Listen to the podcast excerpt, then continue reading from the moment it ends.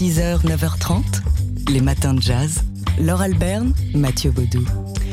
Il est né un 13 septembre c'était en 1925 et s'il n'avait pas eu la mauvaise idée de nous quitter en 99, on pourrait euh, souffler avec lui euh, ses bougies d'anniversaire. Je parle du merveilleux Velvet Fog, Mel Tormé. Ouais, cette voix, cette voix de velours hein, de, Mel Tormé, Mel Tormé qui a commencé tout petit, tout ah jeune, en tant que batteur déjà dans, dans, bah, dans l'orchestre de son école élémentaire. Et puis ensuite, il a été acteur pour un programme de radio. À 13 ans, il écrit sa première chanson. Ensuite, ça a été une star adolescente, hein, euh, Mel Tormé, chanteur, euh, acteur. Bref, euh, un de ces euh, entertainers comme les États-Unis savent en fabriquer. Alors, il y a euh, à un moment, il a rencontré une autre entertaineuse comme les États-Unis savent en fabriquer. C'est Ella Fitzgerald. Ça s'est fait sur la scène de la cérémonie des Grammy Awards. C'était en 1976, et ces deux-là avaient l'air de se rencontrer, de tâtonner, euh, euh, se, posant la question devant le public, dit euh, et là, tu sais comment on peut expliquer aux gens ce que c'est que scatter Réponse, bah, on va peut-être leur montrer. Vous connaissez peut-être cette vidéo, elle a tourné, enfin moi je l'ai regardée à peu près 2600 fois sur Internet. On la partage avec vous parce que pour l'anniversaire de Mel Tormé, bah, le cadeau c'est pour nous, c'est pour vous. Les voici ensemble. How do you explain to people jazz is? How do you talk about it? Well, the only way I can think of, I have a way.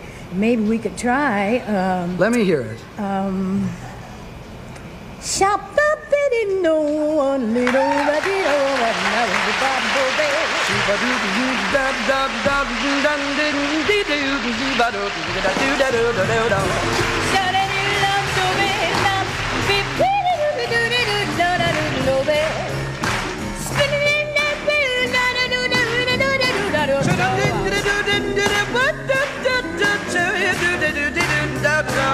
I don't know, I don't know.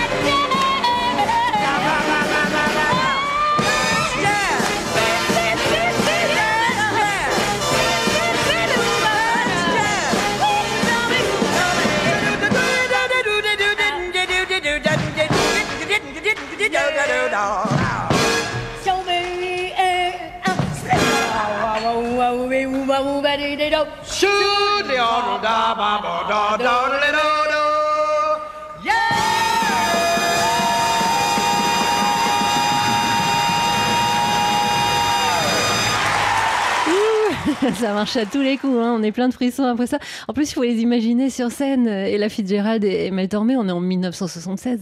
Le nœud papillon de Mel Tormé, c'est quelque chose. Il, voilà, il l'a sous les oreilles. Et c'est papy et mamie. Hein. Et la Fitzgerald, elle a des, lunettes avec des culs de bouteille. Elle était, euh, on sait qu'elle avait des, problèmes de santé.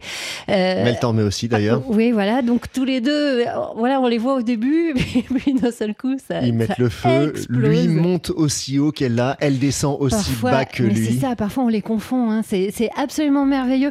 Vous trouverez euh, facilement cette vidéo sur YouTube. Sinon, bah, vous écoutez les matins de jazz de temps en temps, on va vous la passer parce que ça met tellement en jambes de bon matin. Dites, euh, Laure, Comment on pourrait définir le jazz? Ah, Bon, non.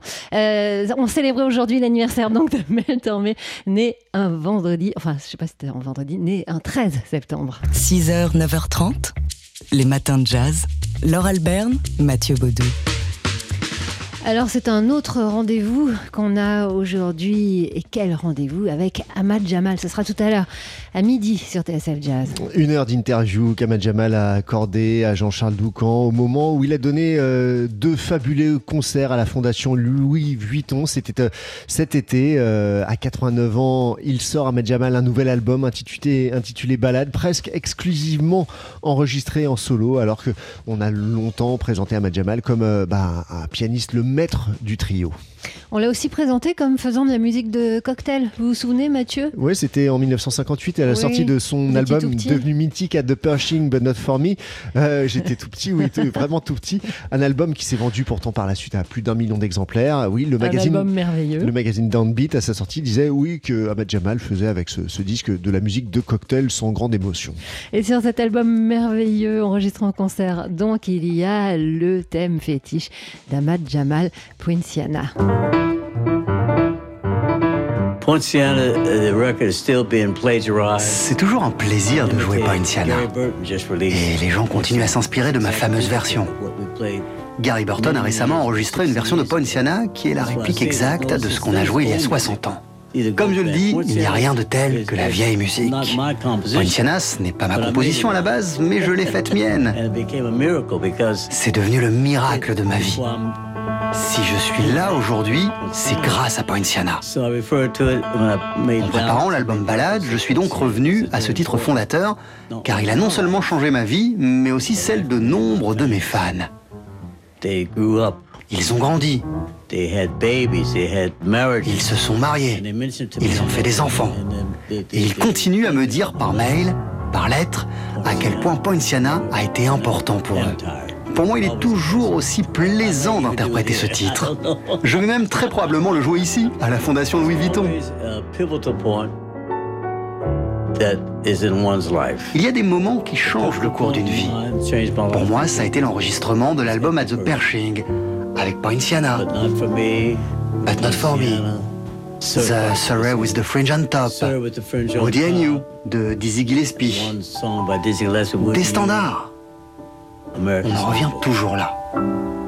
Les standards ont changé ma vie. Ce disque a changé ma vie. Il s'est vendu à des millions de copies et continue à se vendre.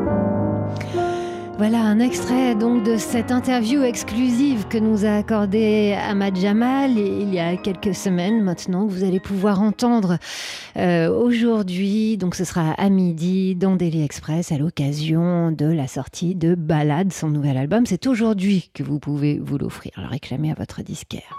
6h, 9h30, les matins de jazz. Laure Alberne, Mathieu Baudou. Alors, non seulement je, je suis un peu ridicule, mais en plus, je me suis fait des nœuds au cerveau ce matin en essayant de comprendre le nouveau système de rémunération des artistes euh, lancé et proposé par la plateforme de streaming Deezer. Alors on le sait, le streaming musical s'impose hein, face aux ventes physiques de disques et le groupe français change donc le mode de rémunération des artistes. C'est une petite révolution.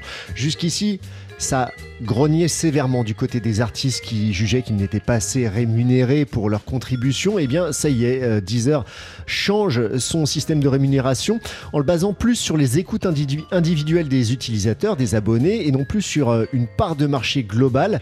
Euh, alors qu'auparavant, la somme était reversée dans un pot commun, c'est-à-dire que tous les abonnements étaient versés dans un pot commun avant d'être répartis au prorata des, des, écoutes. Et bien dorénavant, chaque utilisateur, chaque abonnement, eh bien, paiera euh, en droit d'auteur euh, l'artiste qui l'écoute vraiment. Voilà, alors quelle différence euh, ça fait concrètement? Bah, Pour tenter de, de comprendre, si vous êtes fort en arithmétique, vous pouvez aller euh, sur euh, le site de Deezer. Ils vous ont mis, ils ont fait une- un petit euh, schéma explicatif avec euh, des exemples d'abonnés à 10 euros euh, en notant les, euh, la part De la plateforme. Voilà, de la plateforme et puis la répartition. J'ai toujours pas compris comment ça marchait, mais enfin, ce qu'on me dit, et je le crois parce que, y compris les, labels, les, petits labels indépendants s'en réjouissent, c'est que euh, ça va donner une répartition plus équitable. Et nous voulons euh, nous assurer que le plus grand nombre d'artistes bénéficient de cette croissance, euh, dit Deezer. Effectivement, ce nouveau mode de répartition va un peu plus bénéficier aux styles musicaux dits de niche, au jazz par exemple. nous, voilà, par exemple, Youpi 6h, 9h30, les matins de jazz. Laure Alberne, Mathieu Baudou.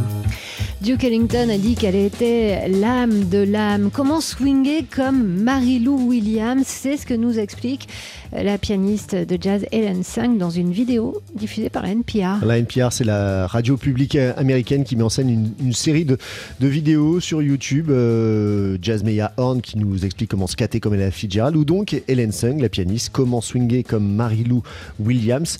Elle, euh, est devant son piano à queue et euh, c'est très didactique, très pédago comme on en écoute un extrait. Alors, comment elle fait pour faire swinger son groupe? Déjà, parlons de swing. C'est la plus grande contribution du jazz à la musique. C'est comment on ressent la musique, comment on ressent le jazz. Au départ, j'étais une pianiste de formation classique et quand j'ai entendu du jazz pour la première fois, c'est le swing qui m'a gagné. Cette énergie irrésistible qui ne se presse jamais. Elle est intense, mais dans le groove. On a envie de danser, euh, de se lever, de claquer des doigts, de taper du pied et de secouer la tête. Hélène Sung poursuit, donc se met à son clavier, commence euh, par jouer la même note, huit fois, huit ans puis de notes, et puis ensuite elle introduit le balancement qu'on appelle le swing, Et, ensuite elle joue comme Marie-Lou Williams. Vous pouvez essayer de faire la même chose. Euh, c'est sur YouTube que vous trouverez ces vidéos mises en ligne par la NPR.